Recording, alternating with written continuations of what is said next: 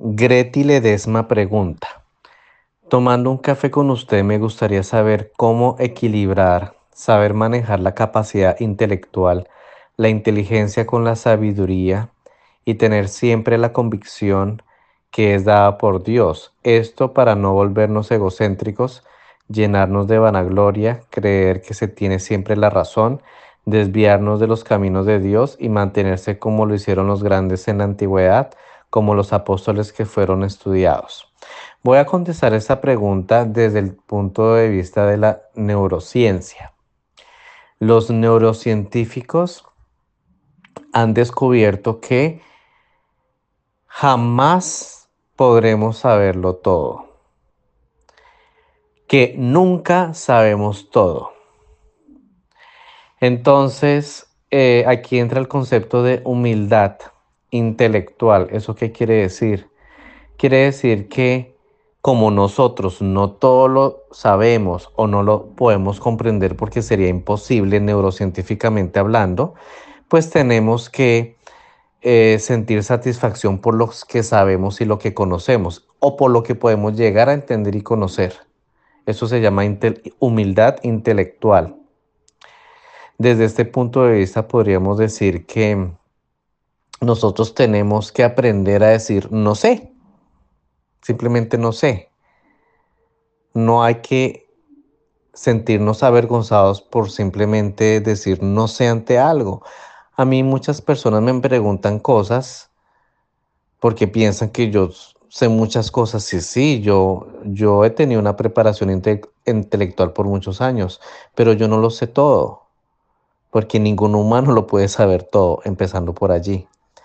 Yo sé lo que sé y eso es lo que yo enseño. Y lo que no sé, simplemente digo, no sé.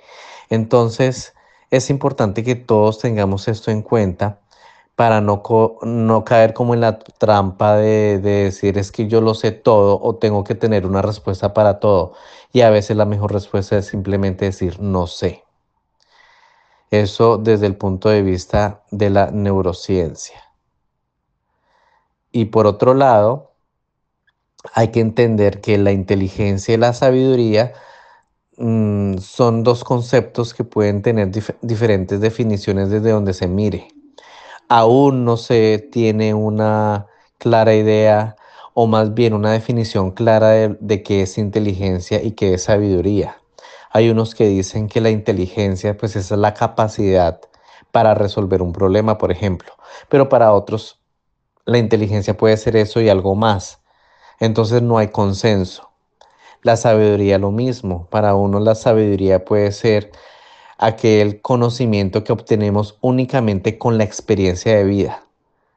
Y para otros la sabiduría será igualada al conocimiento o a la misma inteligencia. Entonces hay que entender desde qué punto de vista estamos viendo la inteligencia y a la sabiduría. Personalmente, para mí la inteligencia es la capacidad de resolver un problema, de resolver una situación, de resolver algo, digamos, con la pura lógica, eh, con el, el puro raciocinio. Mientras que la sabiduría para mí sí es lo que uno aprende con la experiencia de vida, con las caídas, con los tropiezos, eh, con las pérdidas. Por ejemplo, cuando yo hablo de toda mi experiencia como emprendedor, cuando perdí mis empresas, todo eso, eso me dio un conocimiento que nunca lo pude haber estudiado en libros o seguramente lo hubiera podido entender teóricamente, pero en la práctica es diferente. Entonces esa, eso que uno entiende en la práctica, viviéndolo, sufriéndolo, para mí eso es sabiduría. Pero como les digo, esos son conceptos que cada uno los podrá definir de forma diferente. Pero lo importante, y para cerrar un poco esa pregunta, es entender que tenemos que ser humildes intelectualmente hablando, ¿sí? Y todo lo que aprendamos, lo que aprendamos como conocimiento, como un dato para nuestro cerebro, puede quedar allí en nuestro cerebro o puede incluso transformarse. Lo que pensamos hoy, tal vez mañana lo cambiemos porque así es nuestro cerebro, va evolucionando.